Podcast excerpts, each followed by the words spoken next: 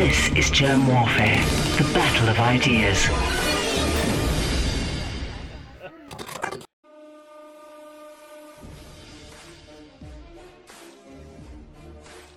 My name is Jerm. This is Jerm Warfare, the battle of ideas. John Rappoport, thank you for joining me in the trenches. Good to be here. How is the information war treating you?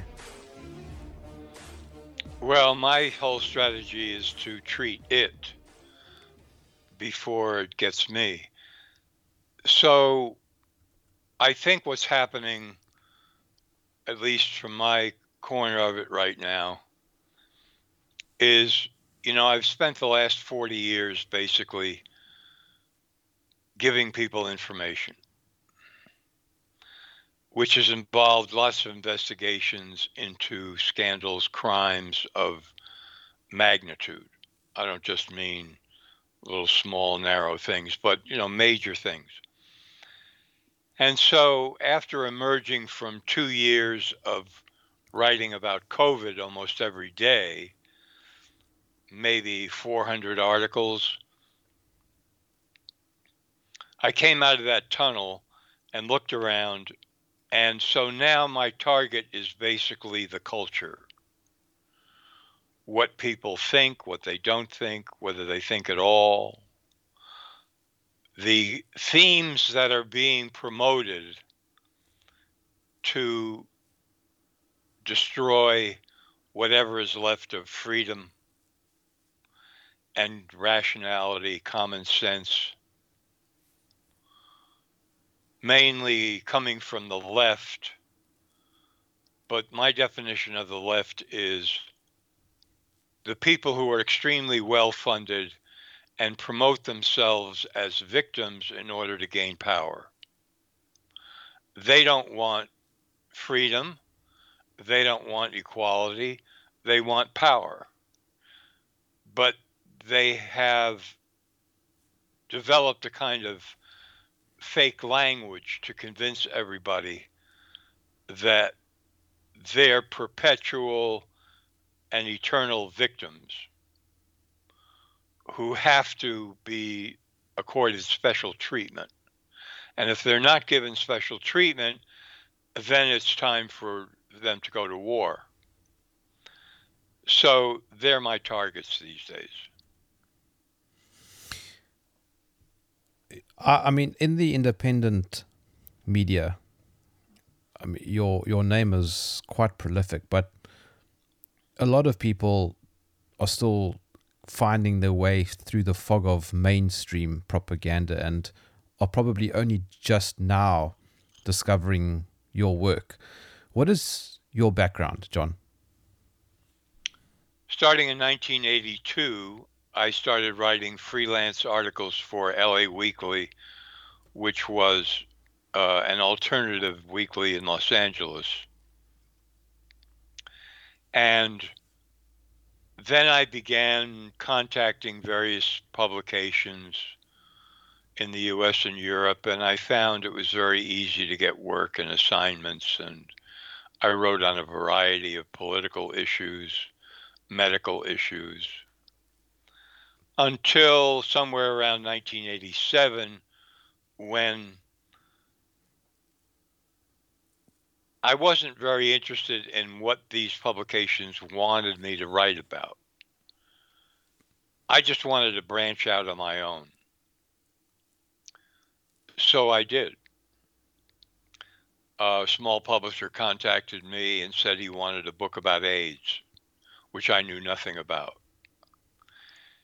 But I had a feeling that there was some enormous scandal at the bottom of it. And so I said yes. We signed a contract and I spent I don't know close to a year, I guess, writing and researching that book, which was really my uh,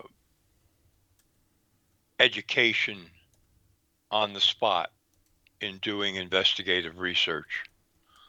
Scientific, medical research, political research, all rolled up in one giant ball. And I published the book in 1988, AIDS Inc. Scandal of the Century, which basically concluded that HIV was not the cause of AIDS, that there was no such thing as AIDS, that it was a variety of different health conditions around the world that had been welded together as one. Uh, a major piece of fraud, and that the treatments were killing people. Uh, there was a lot more to it than that, the book, but that was the the basic thesis. So coming out of that, I worked for a publisher in uh, San Diego called The Truth Seeker. And eventually in the year 2000, I started my own website, nomorefakenews.com, which I've had and I've written for almost every day for the last 20 years, 22, whatever it is now. And then recently started a page on Substack. So I've written a couple of other books in, in the interim uh, The Secret Behind Secret Societies, Oklahoma City Bombing. And that's what I do. I write every day. There weren't all that many people at the time who were interested, but more than, uh, you know, met the eye. And over the years, more people have understood what I and others at the time were driving at. But when COVID hit, for me, it was just like looking at a replay. Okay, it's the same story. Actually, the virus doesn't exist at all. HIV, SARS CoV 2. That's a whole story in itself. The diagnostic test, the PCR, is completely useless, meaningless, irrelevant, and deceptive, and can be rigged to spit out results so that case numbers can be manufactured out of thin air. Yes, there are people who are dying and suffering, but they're dying and suffering for a variety of reasons. They're mostly old people at the time, at the beginning, who are suffering from a number of other health conditions. And the treatments are exceedingly toxic. Remdesivir for COVID, and also the heinous use of breathing ventilators and sedation in hospitals, which uh, is a lethal treatment.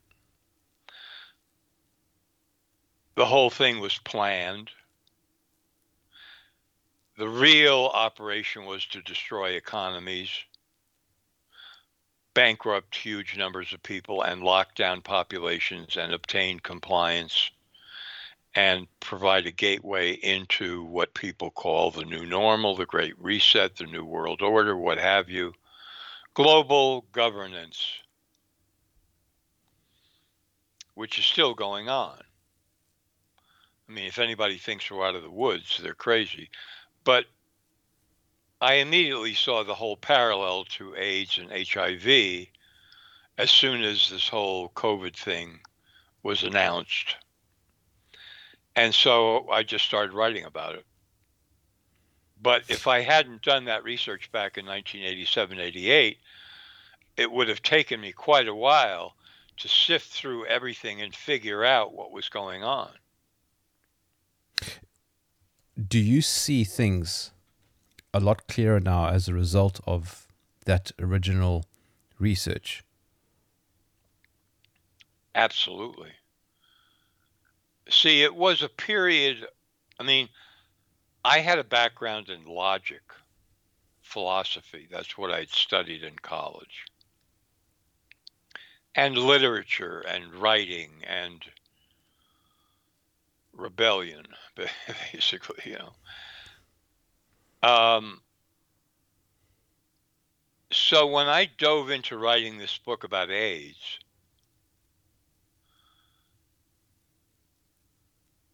I was living in a very small space, studio apartment. I was pasting notes to the walls all over the place. There was no internet, there was no cell phone, there was no anything. If you wanted to find out something medical, you went to a medical library, which I did, UCLA Biomed Library, down in the stacks, looking at old studies in medical journals. And so I was staggering in 17 different directions at the time, feeling my way along, talking to people who had all kinds of alternative views of what AIDS actually was. And I started writing a few articles here and there as I was doing the book. But finally, Charles Ortleb, who was the editor of a paper in New York City called A New York Native,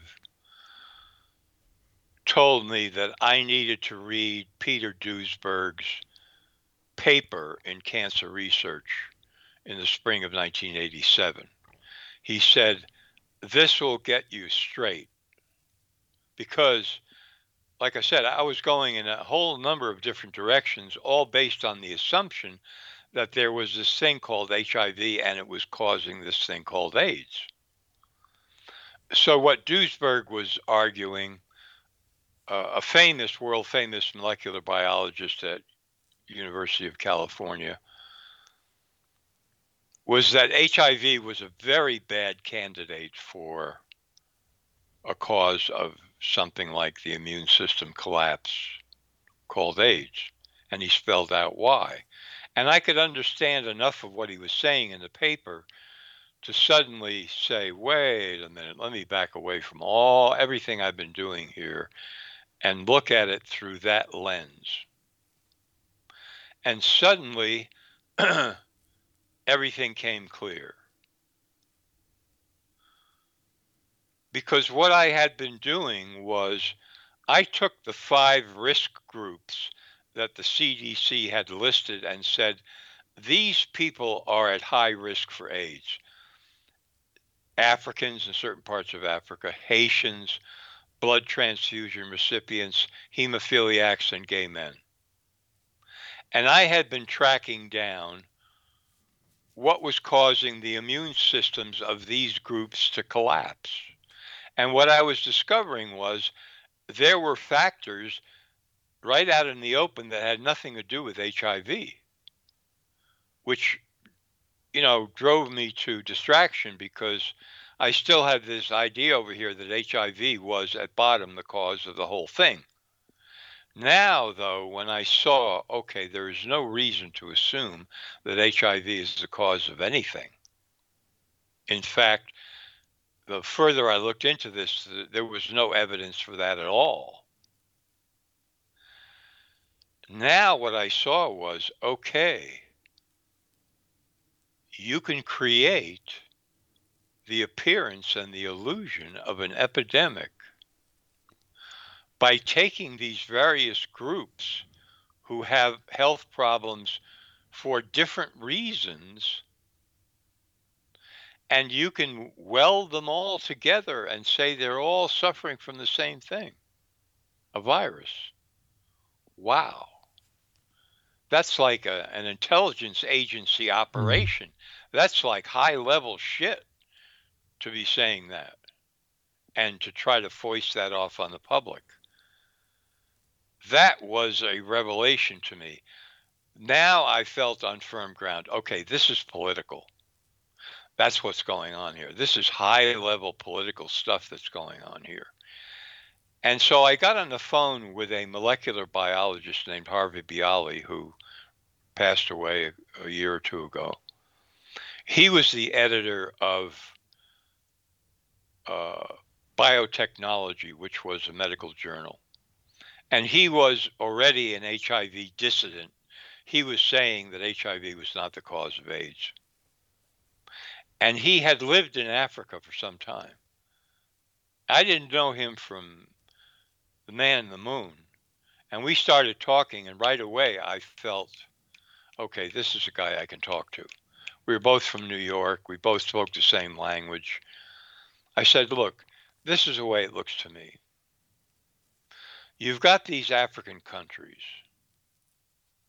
They've been bombarded for a long time.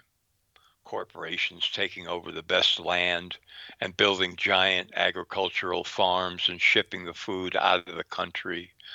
Corrupt local dictators making deals with these corporations. You've got industrial corporations sucking up land and polluting polluting the land and the water like crazy and making people sick. You've got people hungry, starving, uh, dying of malnutrition and uh, dehydration, contaminated water supplies that the local dictators refuse to clean up because they want to keep the people weak and disabled and all of that, and more. But, you know, let's take those basics. So I said to Harvey, I said, seems to me they need a cover story for all of this, just like the CIA would. They got to explain why all these people are sick and dying in these African countries. So what do they do? They say, aha, we just discovered the virus. It's the virus. New York Times, Washington Post, all the networks, BBC, everybody and his brother is now pushing that narrative. And I said, the virus has to be the greatest cover story ever invented. And there was silence on the other end of the phone. And then he said, That's the way it seems to me, too. And that inspired me to keep on looking further in that direction. And the further I looked, the more, uh, you know, evidence I found. And I was convinced, okay, this is an operation. This whole so called epidemic is an operation. You don't mount an operation like that that involves medical people, scientific people, pharmaceutical people, heads of governments, public health departments, World Health Organization, CDC. You don't just off the shelf say, let's do this. This is planned stuff here. This is big time shit. So coming out of my book in 1988, I was ready for something like COVID. I was ready for a lot of things after that. I said in the book in 1988 the medical cartel long term is the most dangerous cartel in the world because they fly under a politically neutral banner. They claim they're completely nonpartisan. We're here to help and heal, and that's it. Blah, blah, blah, blah, blah, blah, blah. Who would doubt them? This is the greatest cover operation anyone could conceive of. Using medical science, the medical system with its toxic drugs and toxic vaccines, to destroy whole populations from within and occasionally come out with some kind of massive epidemic program to further suppress and destroy populations. That's COVID. That's AIDS.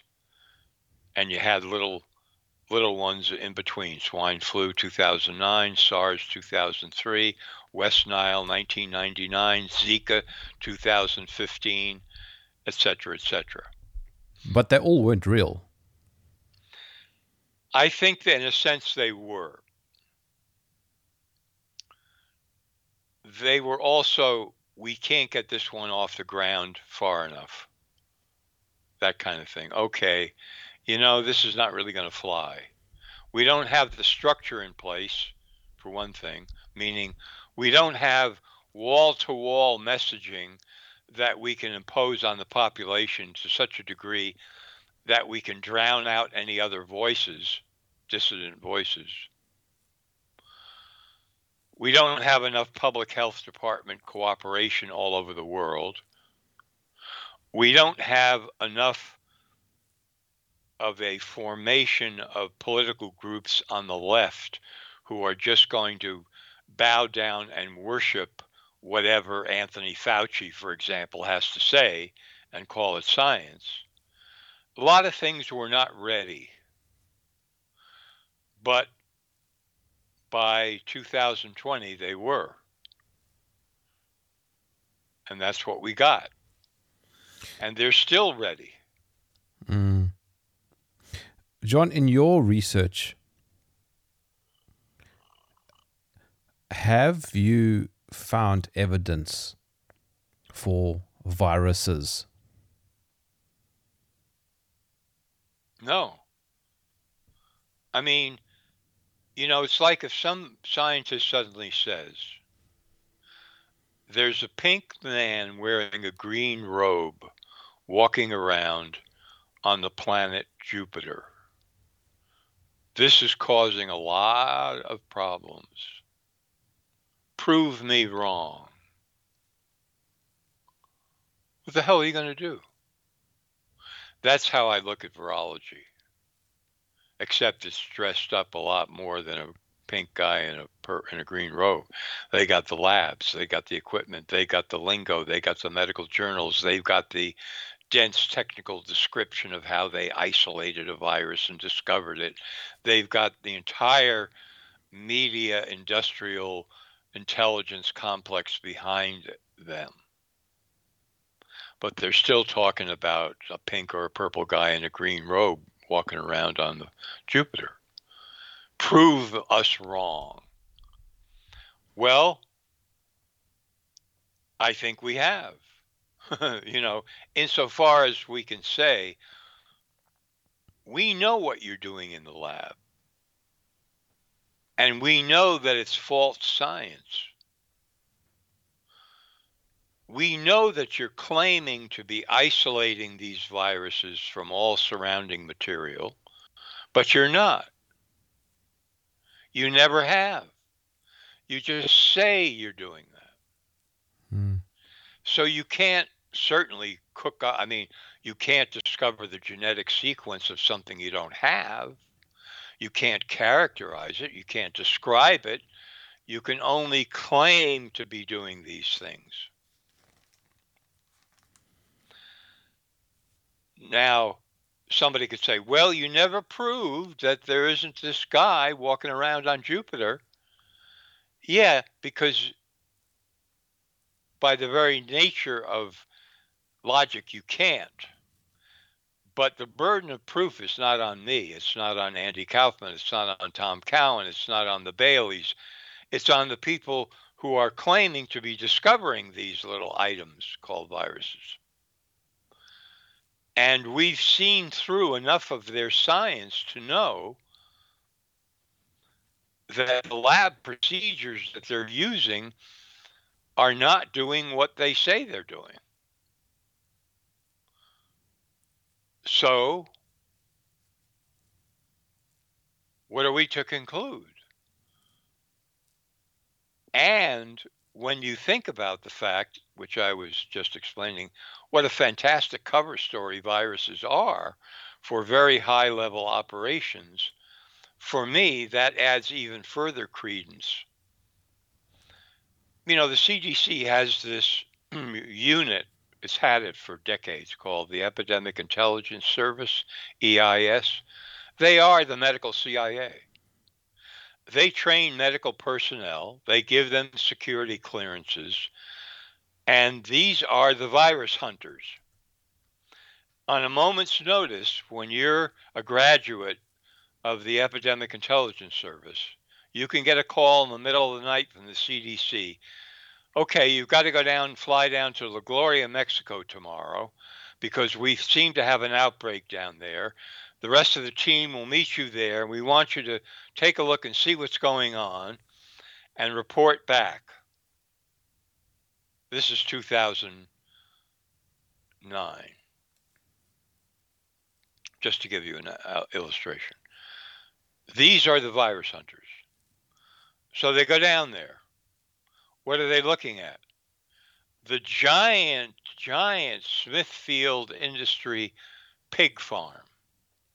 I don't know, what, 900,000 pigs? It's a lot of pigs. The feces and the urine of these pigs comes out of the facilities and forms what are called, not my term, feces lagoons. And they're so big you can see them from space. So they spray chemical foam on these to hopefully decontaminate them. But at the time, workers were getting sick and a few of them were dying. And then they brought in new workers to spray more chemicals, presumably more toxic chemicals, on the feces lagoons. And now more people got sick and some died. And then the virus hunters from the EIS arrived. And of course, what they do is they look around and they say, yeah, uh huh. And any sane person would say, it's the shit lagoons and the chemicals, right? Look at that. And they say, yeah, well, of course, yeah, I mean, that's standard for, you know, uh, pig farms, so we don't have to think about that. We need to take blood samples and tissue samples from the sick people and see if we can find a virus. Right? So they do. And they do. They say, well, we used a PCR test. We found a fragment of the thing, and we've never seen it before. And we call it H1N1, and it is why these people are dying. And now here come the papers being written, and the confirmation, and the World Health Organization declares a worldwide epidemic. And you know, it's just one layer after another. I mean, and that's just the beginning of the swine flu story because in 2009, the CDC in America was saying there were thousands of cases of H1N1 swine flu in America, and at the same time, the CDC had stopped counting cases. That's their job. That's why they exist as a public health agency to report weekly on what's called morbidity and mortality people sick, people dead from disease. And they had stopped counting. While they were saying there are thousands and thousands of cases of swine flu in the U.S. So Sharyl Attkisson, investigative reporter for CBS in New York, decided to look into this, and she discovered why the CDC stopped counting, because overwhelmingly the the number of samples being taken from these supposed swine flu patients that are routinely sent out to labs for testing were coming back with no sign of H1N1 or any other virus, any other flu virus. That's why the CD stopped counting. And she wrote a piece about this that was published in the, I would say, early fall of 2009 on the CBS News website. I interviewed Sharyl about this, and she said my editor was very happy. Said it was the most unique. Uh, it was the unique story about swine flu that anybody had written, and it was all set to go on national television news, which is a much bigger deal than the CBS website. Boom, it was spiked. Boom, it was canceled. Boom, they stopped covering the story. Boom, it was never a story again on anybody boom, it was gone like it never happened. But, which I discovered three weeks after Attkisson published that story on the CBS website, WebMD came out with a story saying the CDC is saying that at the height of swine flu in America, get this, they estimate there were 22 million cases of swine flu in America. you know? I mean, come on, right? It's the biggest pile of bullshit you could ever see. And also, and they couldn't they couldn't define a, a, a, case. Yeah, that's the other thing. What's a case? What's mm. a case of swine flu? What's a case of COVID? Because you, you look at the symptoms of COVID, it's the symptoms of the flu muscle fatigue, you know, uh, muscle fever, chills, cough, congestion, uh, weakness, fever, tiredness. Uh, a, a big deal. Oh, but, so people say, but, "Well, but John, but there's people dying." Yeah, it's okay, severe. Why are they? Why are they dying? Well, here's one reason out of many. A study that was done of the biggest chain of hospitals in New York State discovered that in people diagnosed with COVID over the age of 65, if they were treated with the standard protocol of breathing ventilators and sedation, which is necessary to do that, that treatment, 97.2% of those people die in the hospital. 97.2% die, and they keep doing the treatment. That's just one thing that explains why people are dying. People are dying for all kinds of reasons. At the beginning and the middle, before the vaccine was introduced, the overwhelming bulk of people who were supposedly dying from COVID were old people in nursing homes, in hospitals, at home, in Canada, in the US, in Europe, wherever you looked.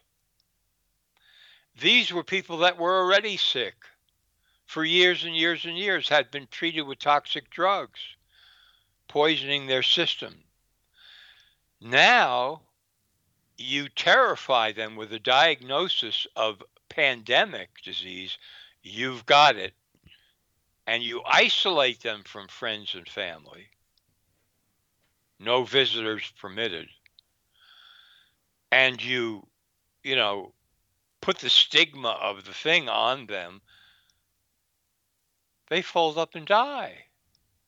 They're already over the edge and hanging on the cliff by the time you even get to them with the diagnosis from all these other conditions. Plus, some of them you treat with the ventilators and with the sedation. There was a giant scandal in in uh, UK about I think the pronunciation is midazolam, which is the sedative drug used with uh, the ventilator treatment. In the U.S., it's called Versed. If you use enough of that, you put a person out. their breathing fades away, fades away. You keep them under sedation long enough, they die. So, this is just one explanation of why. The other explanation is people generally coming to hospitals all over the world with respiratory conditions, which, you know, I mean, there's like what, a billion cases of those every year in the world, something like that? You can call it whatever you want flu flu-like disease pneumonia this that. They got a, they got a hundred names for that. Lung problems lung infection right now you have incentives at all of these hospitals to write covid on the patient's file because hospitals are getting paid federal monies certain other perks and so on to be reporting these patients as COVID and to write COVID on their death certificates. Well, that's a rich target population. If somebody said to me, Look, we want to fake a pandemic, so tell me something you would suggest, I'd say, Well, your market really, your market is anybody who's sick enough to want to go to the hospital anywhere uh-huh. Yeah. I see. Okay, so now your only trick is labeling them with the pandemic disease label that you've cooked up. Let's call it X47. How are you going to do that? Because you see, a certain percentage of these sick people that go to the hospital are going to die for various reasons, including mistreatment in the hospital. so all you need to do is figure out a way to label these patients X47 whatever cases and X47 whatever deaths, and you've got your reports and your case numbers and all of that. That's a very rich target population for you to promote case number. Oh, yeah, I see that. Uh huh. So, how could we do this trick you're talking about? Well, get the government to pay the hospitals extra money for making that diagnosis. Schmuck, don't you see how this works? Money changes hands. That's how it works. Oh, yeah. Oh, okay. So there's that. And I could go on and on. There's other factors as well. For example, in the north of Italy, there were vaccine campaigns going on before these people started getting sick that were called new COVID patients. Has anybody really looked into what was in those vaccines? I mean, that's to me an area that you should be looking at right away. Nothing to do with a virus or COVID or anything. So there's multiple, multiple reasons why people get sick and die.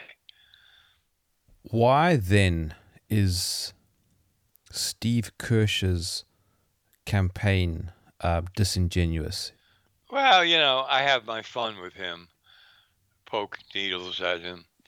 Um, you know, the guy's doing very good work on on the COVID vaccines. Start off by saying that. So I don't really care about Steve, but somebody who is arguing that the virus doesn't exist, SARS-CoV-2, got under his skin. You know, that's that's how it happened. And so he responded. And they got back to him and said, basically, Steve, you know, I'm not a rube, I'm not a yokel, I'm not an idiot. What you're saying is totally wrong because ba ba ba, the virus doesn't exist. That got under his skin again. So one thing led to another, and because he likes to throw around the idea that he has money, he said, let's have a debate and like a million dollars or whatever, and get your lawyers to contact my lawyers. We'll draw up a contract and we'll put it on video. So I wrote a few articles about that, and I said only an idiot would want to decide a very serious con- uh, scientific question on video. What is this, like a beauty pageant? You know, and he wanted, at first, he wanted, uh, I think it was, um, you know, readers to vote. on who won the debate. And then he said, we'll have a panel of independent experts decide. Well, where is that coming from? You know, that's not science. Video is good for what we're doing. But if you want to get down to the devil in the details on a very, very serious question, does the virus exist or doesn't it? There's a reason that journals publish words on the page instead of having the authors dress up and show up on video to say, uh, in our recent cancer study, this is. Let me, uh, in fact, as the author, I'd rather step aside and have one of the BBC anchors speak for me because he's much more convincing on camera, you know, and he's got better makeup people, and uh, so uh, just a moment, we'll put Carl on. Hello, everybody. This is Carl. And so, brilliant work on cancer proves that, uh, you know, if you put your finger in your left ear, uh, you could be cured. You know, it's just ridiculous. Fucking video. Are you kidding me? You know, for us to settle a really scientific question. It's like a game show. Do, yeah, it's a game I'll have show. I'll have what's Um, behind door number one. Right. The virus is it behind door number one or door number two or neither door? Let's okay. Get your buzzers ready, people. You know, we're, we're going to decide the question now. And, and the worst part of it, it maybe was that some people actually think that's the way to go, video. You know, because they say, well, we like video. We like seeing people on video. So that's what we want. Because and then they say because if we look at the way they talk, if we look at their faces and their eyes and their mannerisms and their body language, we can decide who's telling the truth. So it isn't just Kirsch, it's people who have been totally brainwashed into believing that looking at video is some kind of you know major answer to everything. It's preposterous. And it shows the level of illiteracy in the culture is disintegrating rapidly. Because people just don't want to read.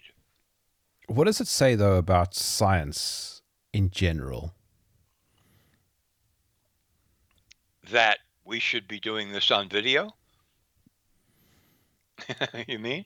No, I mean, is science in the toilet? Oh, science in the toilet, yeah.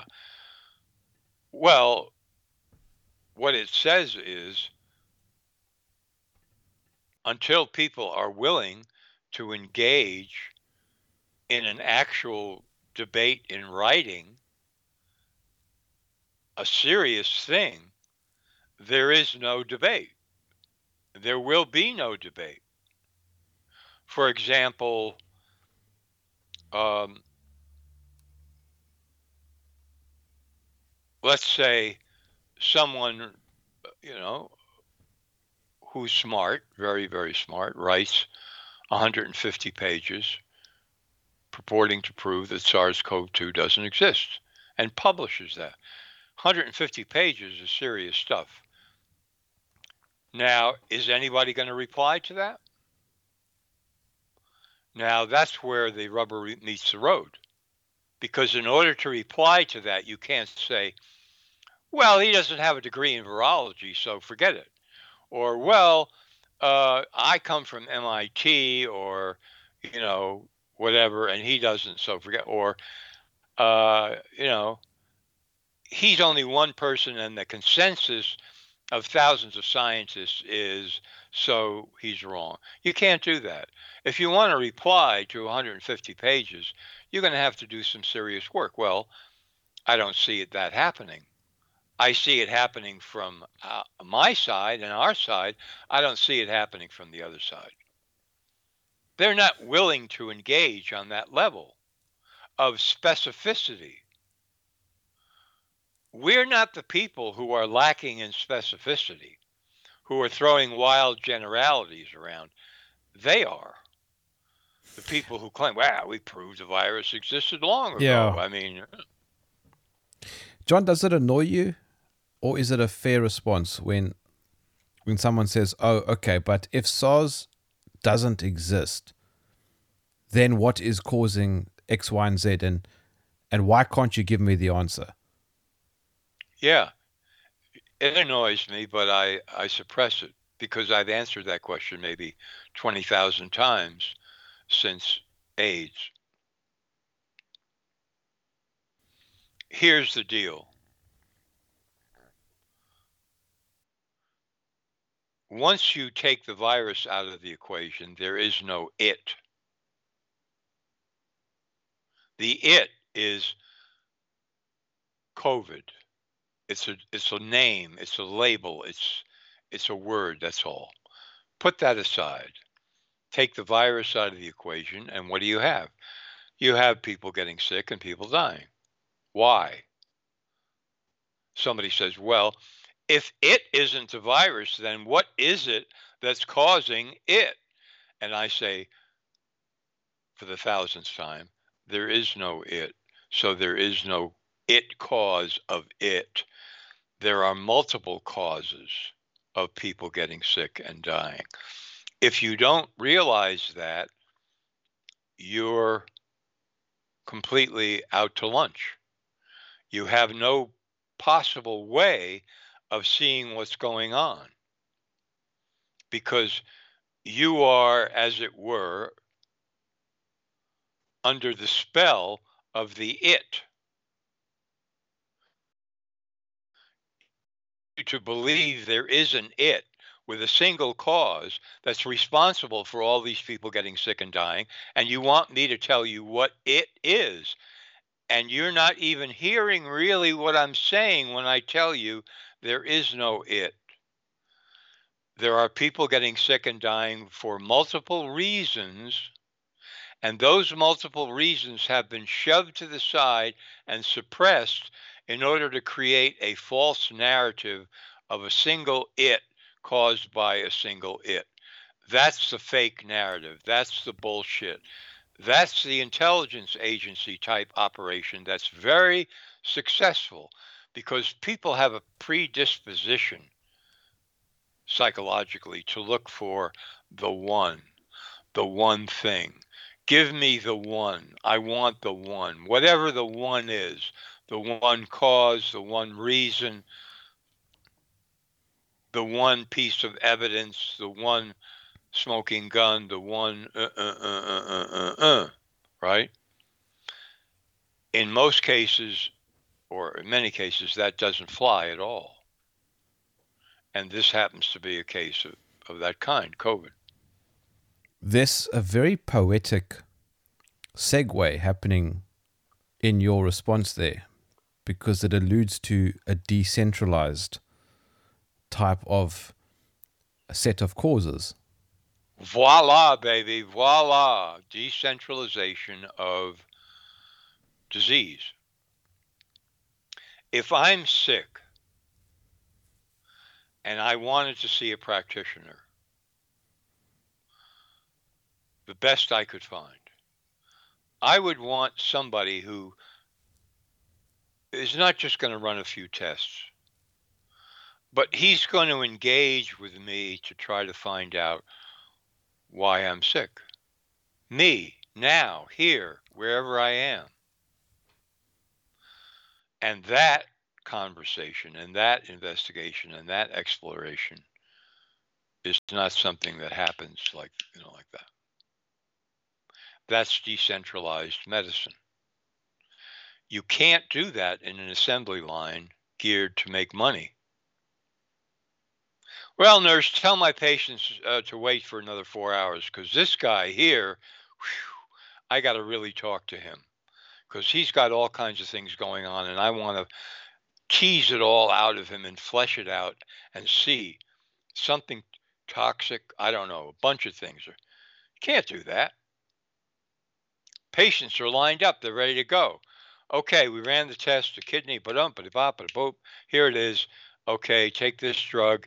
I'm going to make an appointment with you with a specialist, kidney guy, 50 miles away. You're going to go see him next week, and he's going to do more tests, whatever, you know. Decentralization ultimately comes down to the individual. Yes, there are commonalities among people who get sick, and certain tests can be useful, but there is this whole other area that I've just described that is not being done with doctors. So, yes, what you pointed out is exactly right. You decentralize the idea of a pandemic, you destroy the it caused by an it. You know, you go, gone. Okay, now let's look at things uh, fresh and new. We're not all being funneled into the same tube mm. anymore. But the term decentralization seems to be the catch all for a lot of solutions. And I know you've written on that. yeah. You know, different countries have different political setups. So I tend to talk about America because that's what I'm familiar with. But that old statement, drain the swamp, which was used during the Trump years. You know, he's going to come in and drain the swamp. Yeah. Well, starving, you know, starving look, the swamp. At, yeah. Yeah. Look, look at how many people work for the federal government. How much power has accumulated at the top that's entirely unconstitutional, goes against completely the idea of severely limited, hamstrung government, which was the whole point of the Constitution. And these people, by and large, work year after year as bureaucrats. They never leave. Doesn't matter who's in the White House or who's in the Congress. You're going to drain that? So I wrote, no, starve the swamp. That's what you have to do. How do you starve the swamp?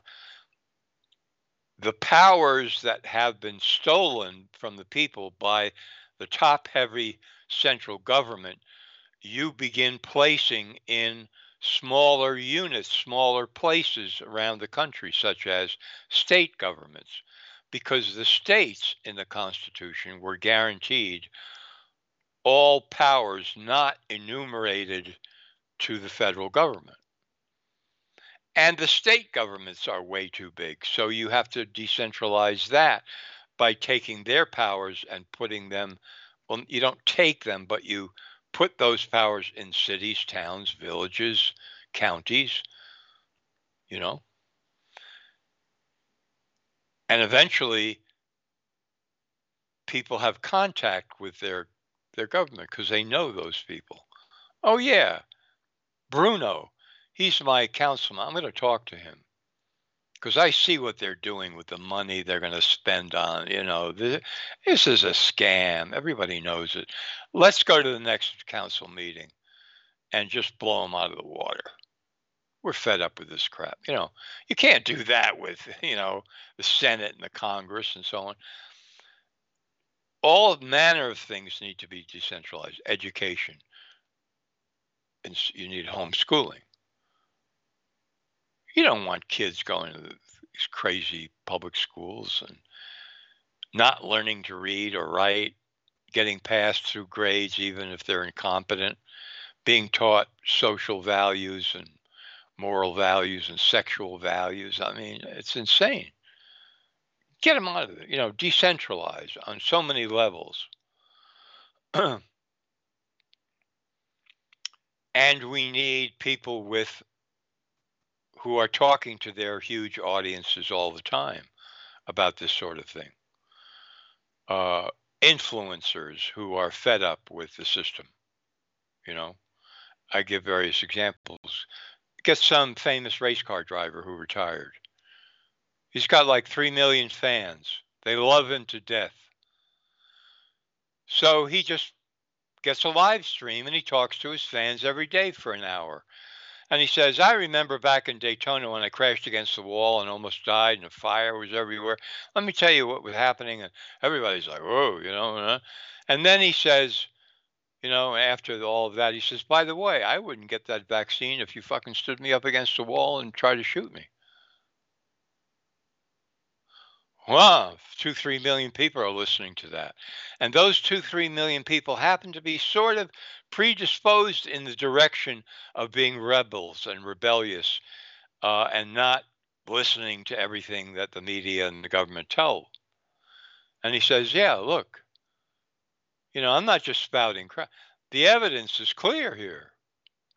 And he starts talking about that for 10 or 15 minutes in no uncertain terms not like little mincing steps and maybe and a thing and I'm not sure. Uh, no, boom, you know.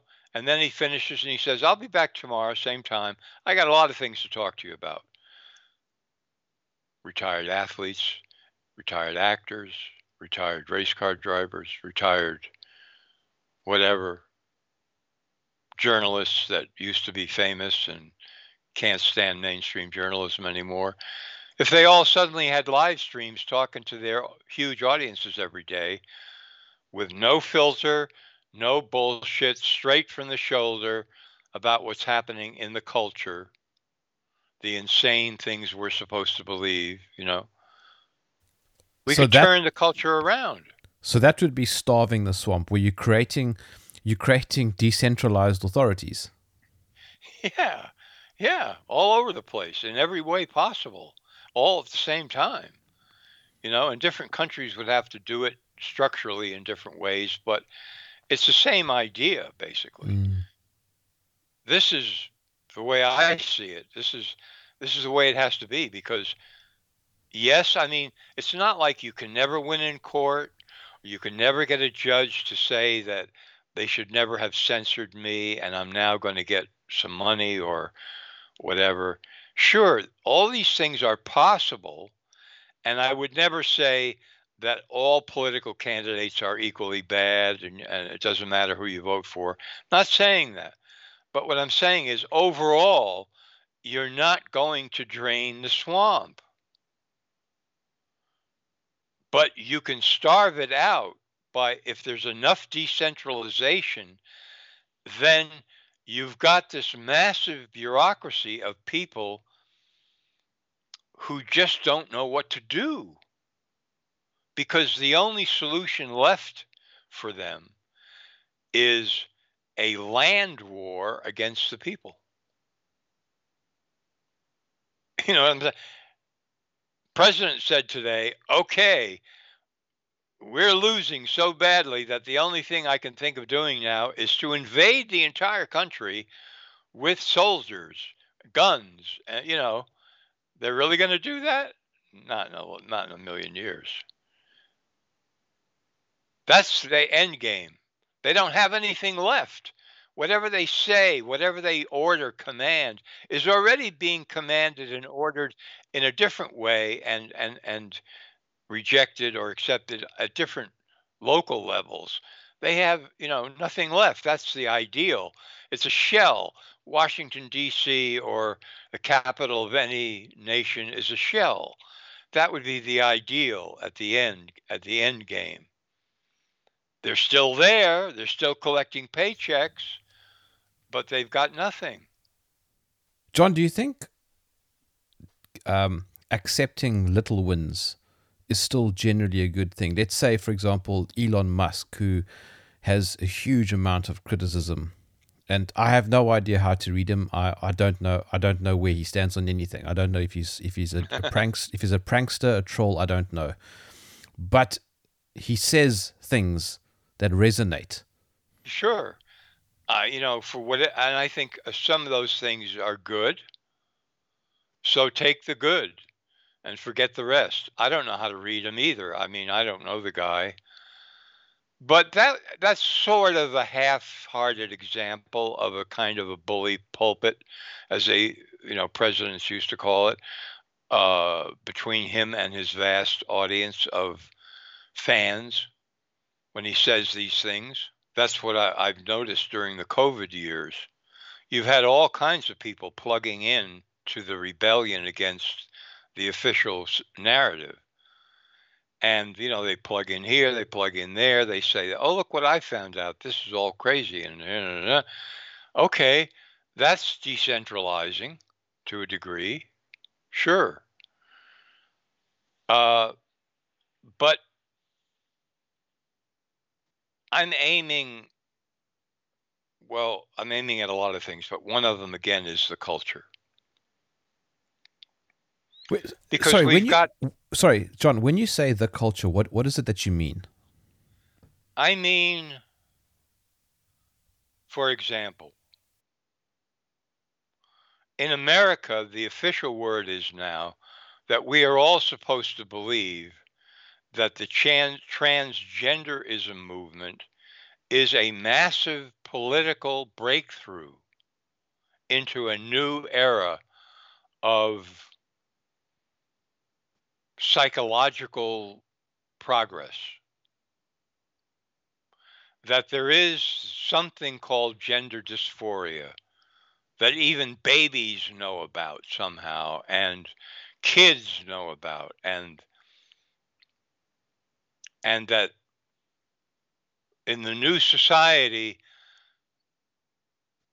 boys wanting to be girls and girls wanting to be boys has to be supported, tremendously supported by government, by medical establishment, by scientific studies, by activist groups, by blah, blah, blah, blah, blah, blah, blah, blah, and celebrated to the hilt. Not just recognized or something, you know. Uh, and all of this many, many busy bees are trying to weave it into the culture and embed it there as a new reality that has now taken hold and will be permanent. Now, I've launched all kinds of attacks against this. I don't need to go into the specifics here, but that's an illustration of a giant cultural trend. Okay. Now, it so happens that in America, there are gigantic numbers of people who oppose that trend. They are not having mainstream media voices. But five gigantic influencers with live stream talking to their audiences every day would have an enormous impact on that issue. Like Joe Rogan. For example. Sure. But other people who've never picked up a microphone before, you know, Mm. some famous lawyer that everybody admires or whatever, just says, you know, I'm fed up. I've reached the end of my rope. I'm coming out of retirement here. I'm on live stream. You all know me, blah, blah, blah, blah, blah, blah, blah. I'm going to talk to you because there's some really crazy stuff going on out there. And we have to deal with it. We have to recognize it and and not surrender to it. Boom, and he's off and running.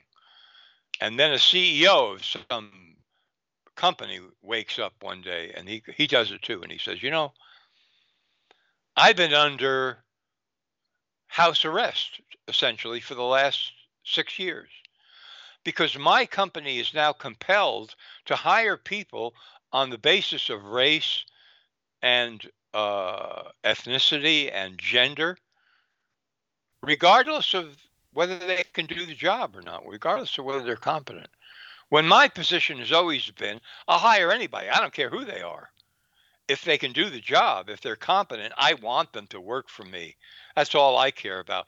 But now I've got all this bullshit that's descended on me from the government, from influencing social activist groups, from inside my company, from this, that, and the other thing, saying I can't do that anymore.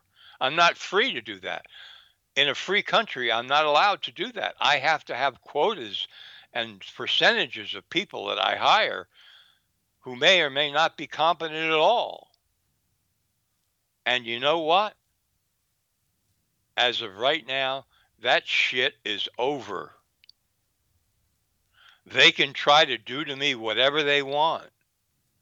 I've got lawyers from here to the moon. And if they want to get me into court on this issue, we're going all the way because I'm sick of this. And the guy's talking to 400,000 people the first day on live stream. And what do you think he's talking to the next day? 700,000.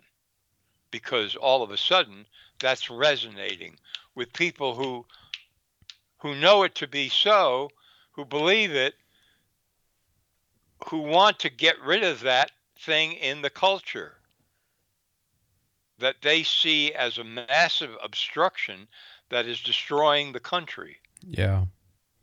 And they can't be cancelled because, as you pointed out, they have reached that kind of precipice. Yeah. If, if the more of them that, that exist, the less likely they can be canceled. Mm. And they don't care about being canceled. That's the other thing. Oh, supposedly 100,000 people started screaming at me and said I should be shot at dawn in a field and dismembered because of what I said on live stream yesterday. I wonder how many of those people were really bots, robot accounts on Twitter to begin with. And as far as the actual humans, take your best shot. Because I'm not just going to sit here and surrender, you know. I mean, if you had 100 people with big audiences doing that kind of thing as influencers, the cancel culture would be over. It would be dead. It only has power because people are afraid of it.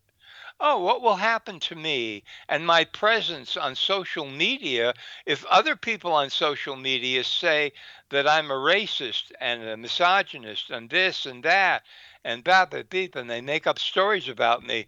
Oh my God, I better shut up and grovel and apologize and whatever and whatever. If if that suddenly goes away, what do they have? They have got nothing. They've got nothing at all. Let them scream. Who cares? That's how you starve the swamp. That's how you starve the swamp. Exactly. I love that. I love that. I think that is so profound.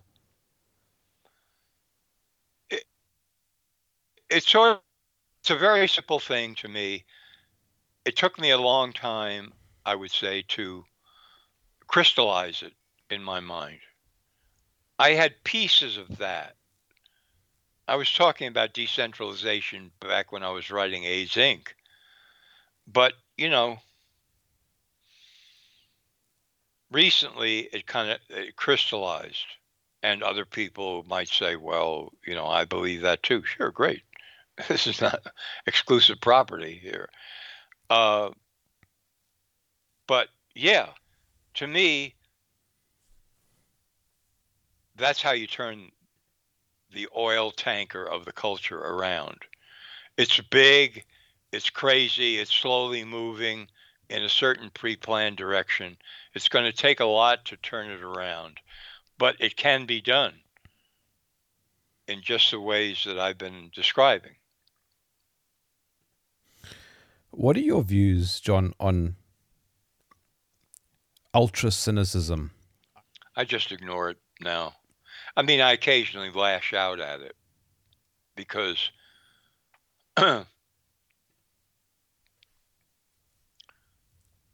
I just think it's kind of a no risk position. Ah, the whole world is screwed. It's going to hell in a handbasket. There's nothing. Just look around and and see this, see that, see this, that. And you really think that we're going to make a better world now? Nah, no chance. It's all over. That's the easy way. That's the chicken hearted way. That's the cowards out. You know?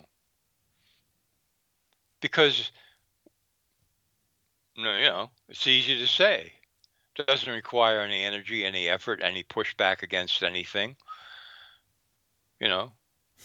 And just, every yeah, and and everybody is controlled opposition. Yeah, and everybody's controlled opposition, right? Sure. That's the other thing. As soon as these doomers, as I might call them, who say, you know, the whole world is, is you know, doomed, whatever. As soon as they see somebody who's starting to make sense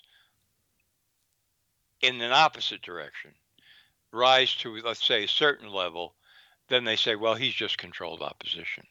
He was put there by the elites who are manipulating him to give us the illusion that there's a chance, but once you begin to see what he's really doing, he's just leading us down yet another blind alley and blah blah blah blah blah blah blah blah blah. Right? I've been hearing that shit for, you know, 40 years. And every time I see it, it's kind of like, uh yeah, uh-huh. That's all you got? That's that's your whole story? you know? It's so easy to say that, see? It's like there's a guy, green guy in a purple robe on Jupiter. How are you going to disprove that? Well, it's not my, my job. If somebody's going to tell me, look, I happen to know that John Q. Smith is controlled opposition. Great. Let's see the evidence. And don't give me any circumstantial hokum pokum, you know, like his 15th cousin by his third brother-in-law used to work for the National Security Agency and you know happened to know Putin's 15th nephew on the mother's side and bullshit, you know, and you know, lay it out there. Make the case. I've seen people try to make cases against people that I I know are not controlled opposition, and they make weak cases. You know, they don't want to make cases because that's putting it out there. In the same way that virologists don't want to have a debate in writing, a real debate about the existence of SARS-CoV-2. They don't want to do that because mm. it exposes them completely. Now they have to really lay it all out. In the same way, the controlled opposition people they don't want to really have to make the case. Oh, but John, I have a photo from 12 years ago. yeah, when he shook hands with uh, whatever, you know, and he's. He's on the World Economic Forum's website. right. So there it is. Yeah, he's on the World Economic Forum's website. Well, maybe he's working for the World Economic Forum. So what is the guy, what is he, whoever who's on that website, what is he saying? I don't know. Let's hear it. You know, here's the other thing. the controlled opposition people who are always making that claim, they don't want to actually look at what the person they're accusing of being controlled opposition is saying. They don't want to look at that head on. They don't want to assess the evidence that's being presented by that person or what that person is saying. That's the last thing they want to take it at face value. You know? So that's how they get around that. They say, well, he just controlled opposition. I don't have to listen to anything he says and blah, blah, beep, beep, beep, beep, beep. You know? It's, it's just a bunch of cranks. Question, I suppose, or theme for you um, is this idea of mass formation. You've written about it. There are people who do very bad things to other people. They're criminals.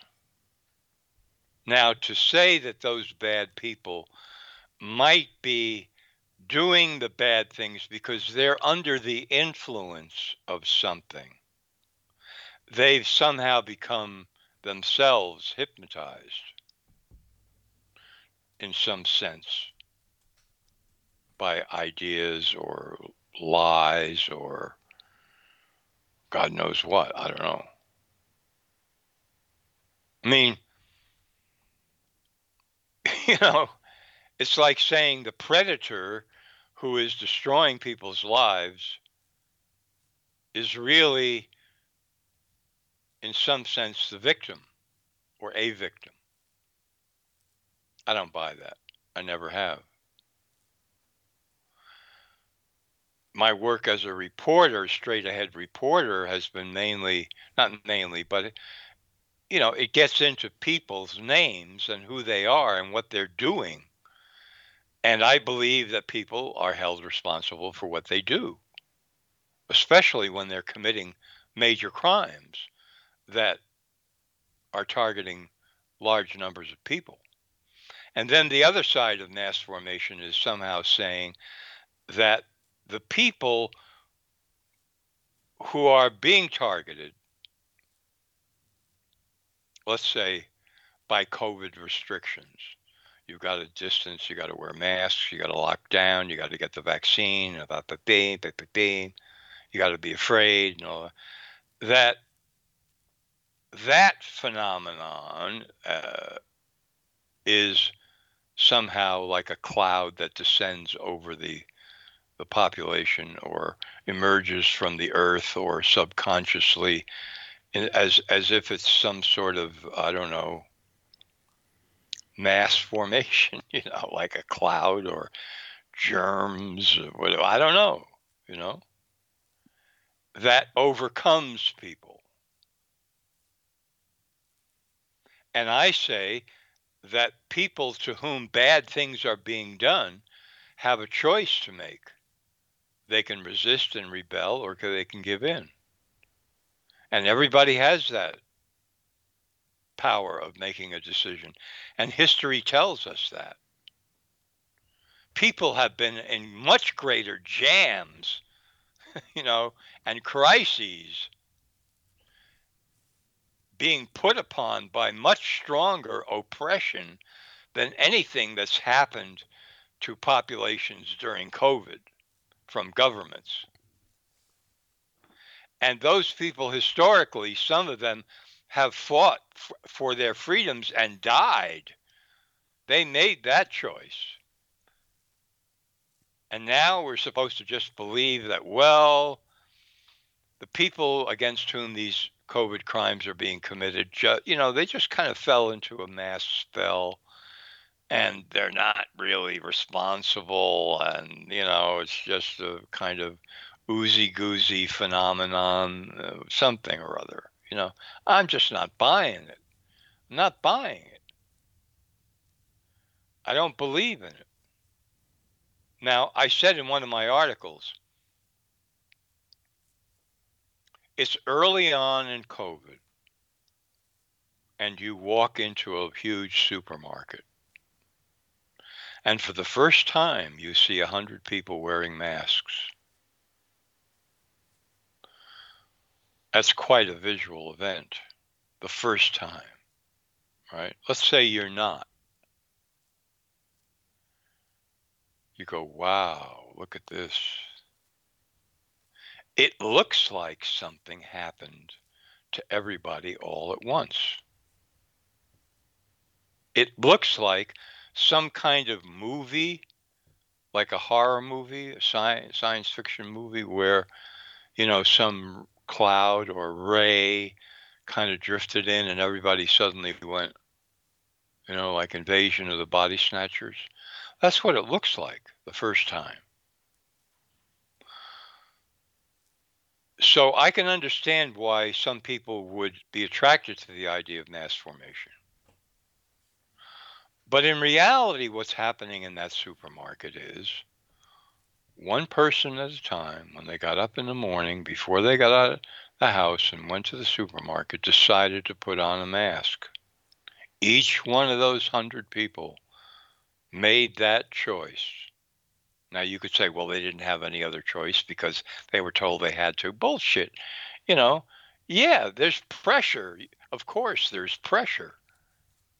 But does that mean you, there's no choice? There's no freedom to decide? No, it doesn't mean that at all. Each one of those people, whether it was a split decision, they just decided to surrender to authority, or they grumped and grumbled with themselves and said, okay, I'm putting on thing, whatever that's what they did. And then they all showed up at the supermarket, and you walked in and you went, wow, this is a mass phenomenon. No, it isn't. It just seems that way. It's one person at a time deciding to do what they did, which is put on the mask. That's what it is. And in the same sense, much of the sort of visual desolated cities, streets with boarded up businesses, you know, all of that. It's like it's out of a movie all of a sudden. Hey, yesterday the city was alive with people and whatever, and now look at it. And I see three people stumbling close to buildings and they're wearing masks, and it feels like I'm in a, a horror movie or something of the future, you know. And sure, there's a temptation to say, from wherever this entire new reality was lowered upon the population because it looks that way, it seems that way, but it isn't that way. Because, as basically when I talk about decentralization, we're getting down to the individual. And when we talked about controlled opposition people, we're getting down to the individual. What the individual cons himself into believing or not decides to do or not, gives into or doesn't give into, rebels against or not, finds a solution or not.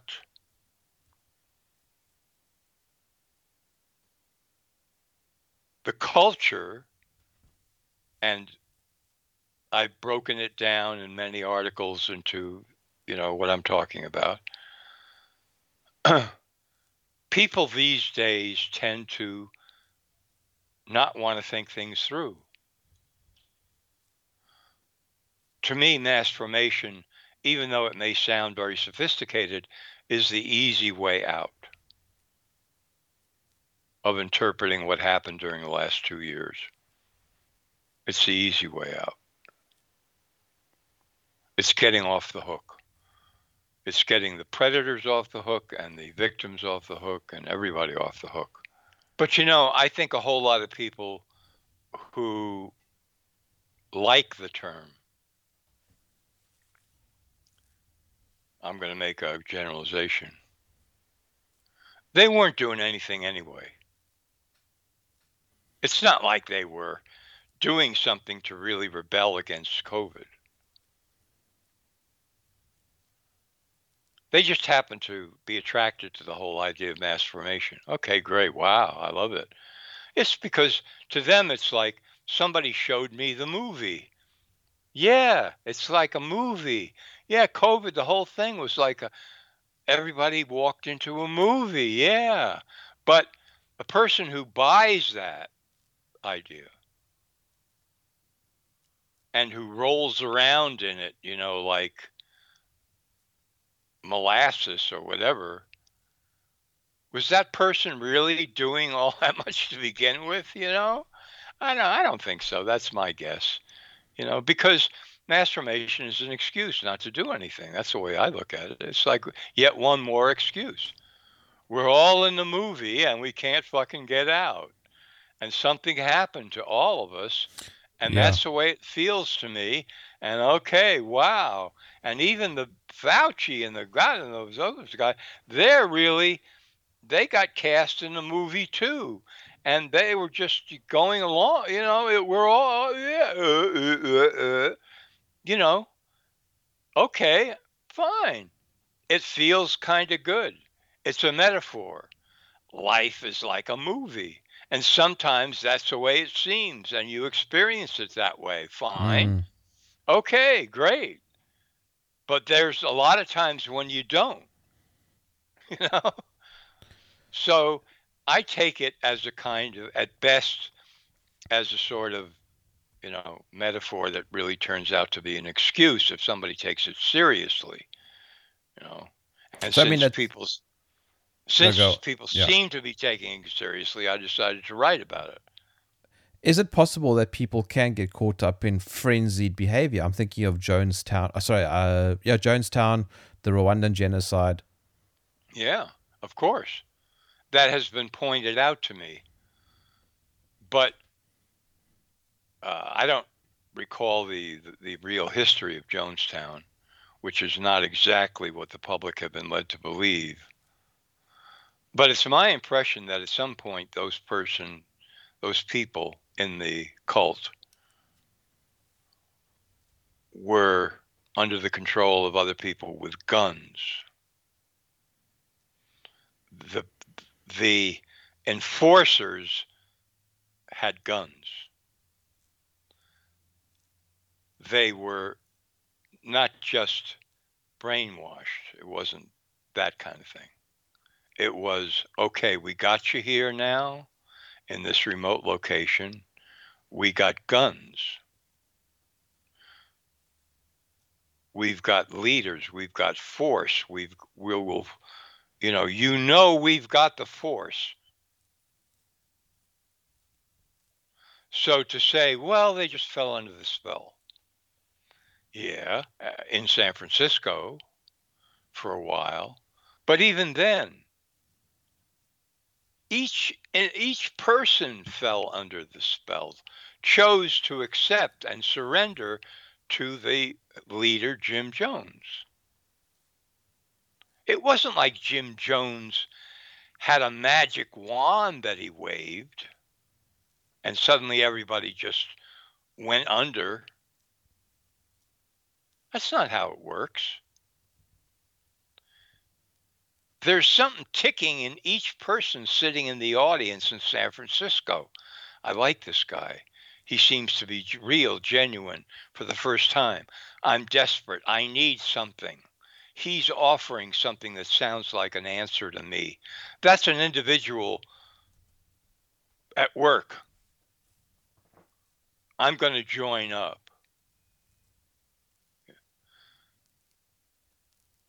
Is there peer pressure? Sure. In different areas of life, there are greater degrees. But that's just another situation in which a person just chooses what to do.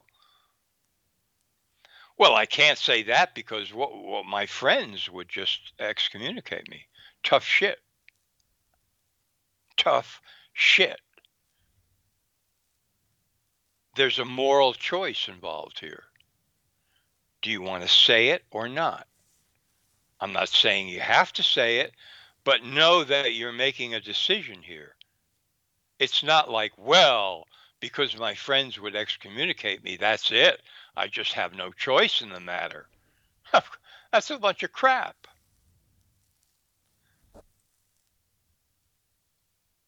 At some level, all of these notions of mass, whatever, negate the idea of free will and individual freedom.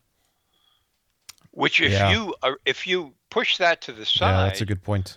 then all kinds of shit is possible to Mm. to say to to to bring forward Like, for example, and some of it you see is because of the confounding nature of what people eventually come to believe. Like, for example, in the 1930s in America, you had very some famous people who were very articulate and supposedly very intelligent saying that communism was the way. And they were aware, some of them, of what was happening in the Soviet Union. And they still said communism is the way. And you go, how the fuck could you do that? I mean, come on. And so there would be a tendency to say, well, because of how ridiculous that contradiction was among these supposedly intelligent people, there must have been some kind of a phenomenon that sort of took them over and brainwashed them and blah blah blah blah blah boo, you know. Yeah, if you want to say Karl Marx was that influence, or Lenin, or Trotsky, or whoever, fine. Except each one of those famous people was making up their own mind about this because they had the freedom to do that, and they made that choice and that decision as to what to align themselves with. And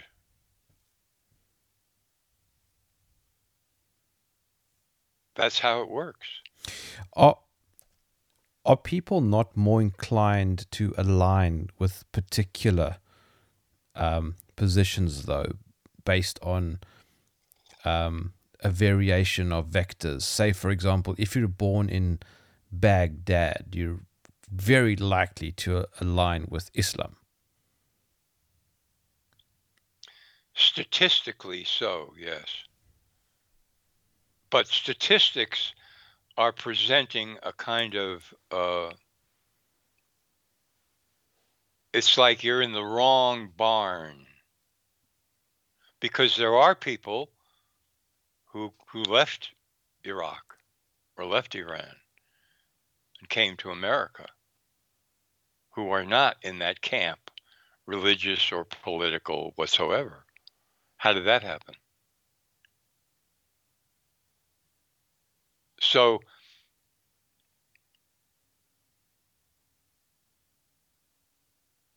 my choice is to say that people have choice. They always have choice. I mean, you had a situation at one time in uh, Europe where there was very little freedom at all. And so you could say, well, people there was an inclination at the time for people to believe in the baron who lived up on the hill for whom they toiled, the king or the queen, the pope, you know, the whole hierarchy because of where they were born into and but then you you move a little bit ahead of history and you begin to see rebellion happening. Oh, wait a minute. That's not the whole story. The statistics gives you kind of like a, a still, a snapshot. Mm. But time gives you the development. You move ahead in time, and all of a sudden, the barons on the hill don't quite have as much power, and neither does the king, and neither does the pope. And something's turning here.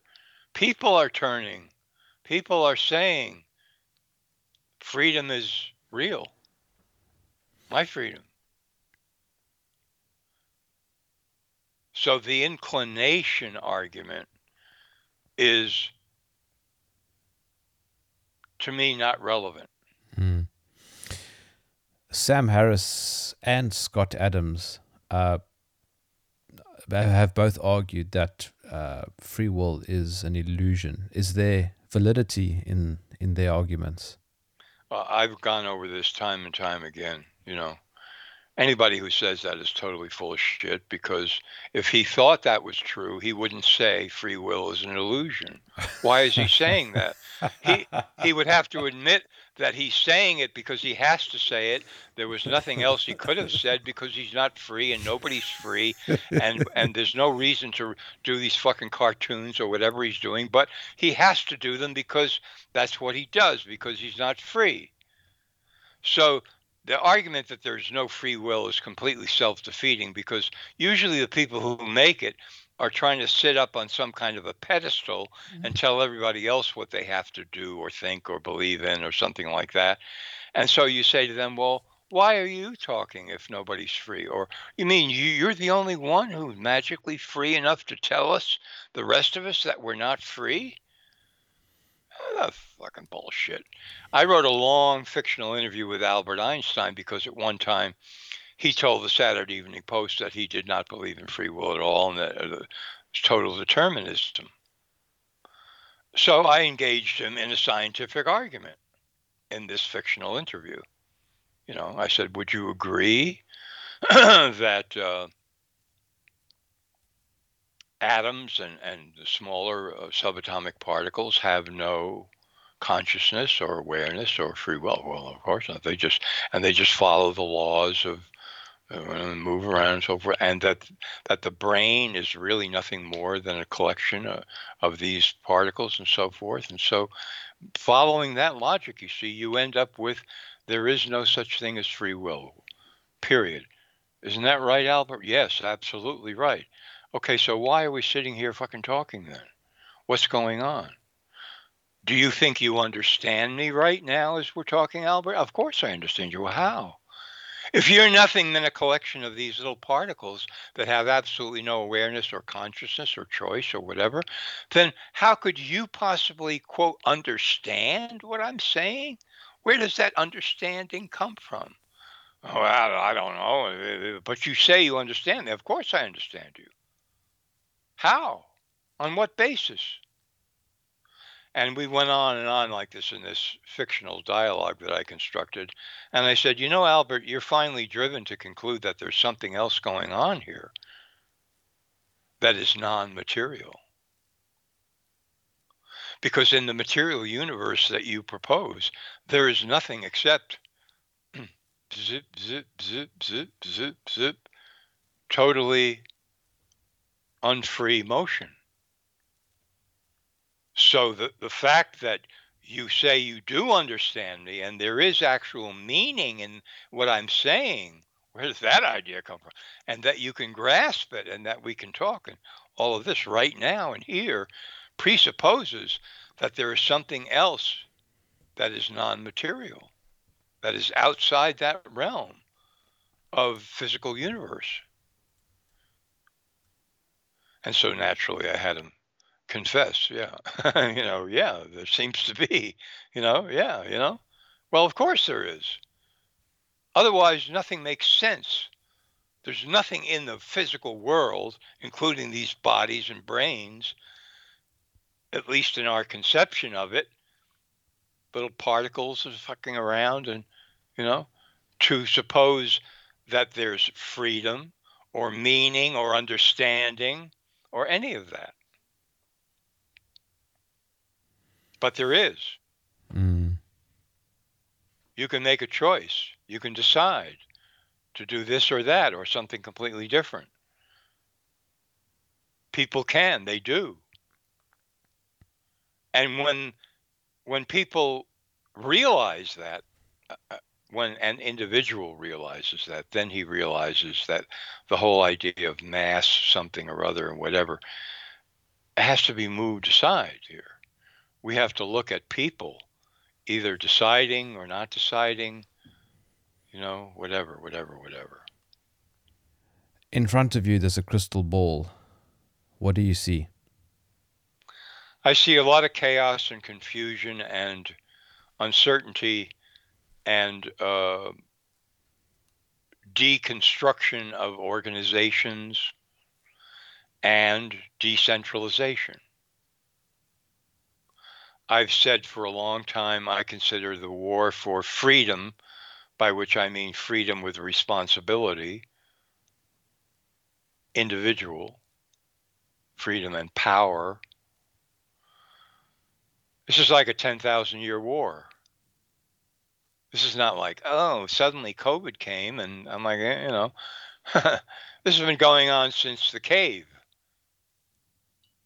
It's still going on, and it's going to keep going on.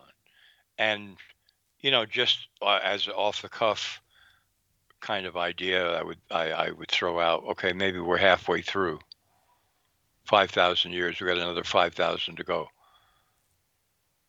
I don't know, maybe it's 20,000, maybe it's 100,000, whatever it is.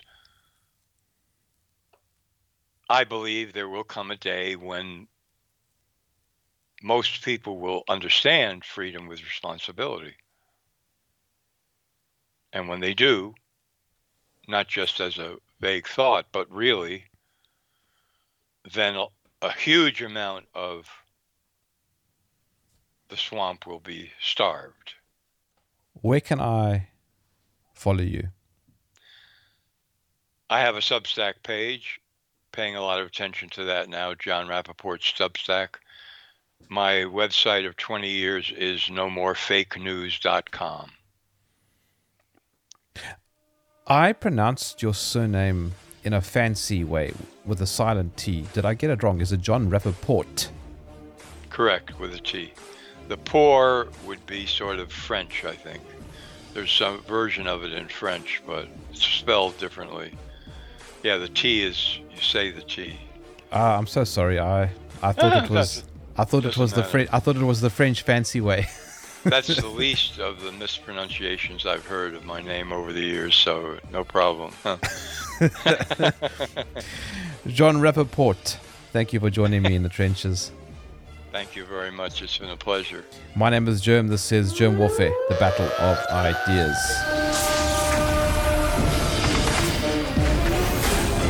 If you enjoyed this podcast, please visit supportjerm.com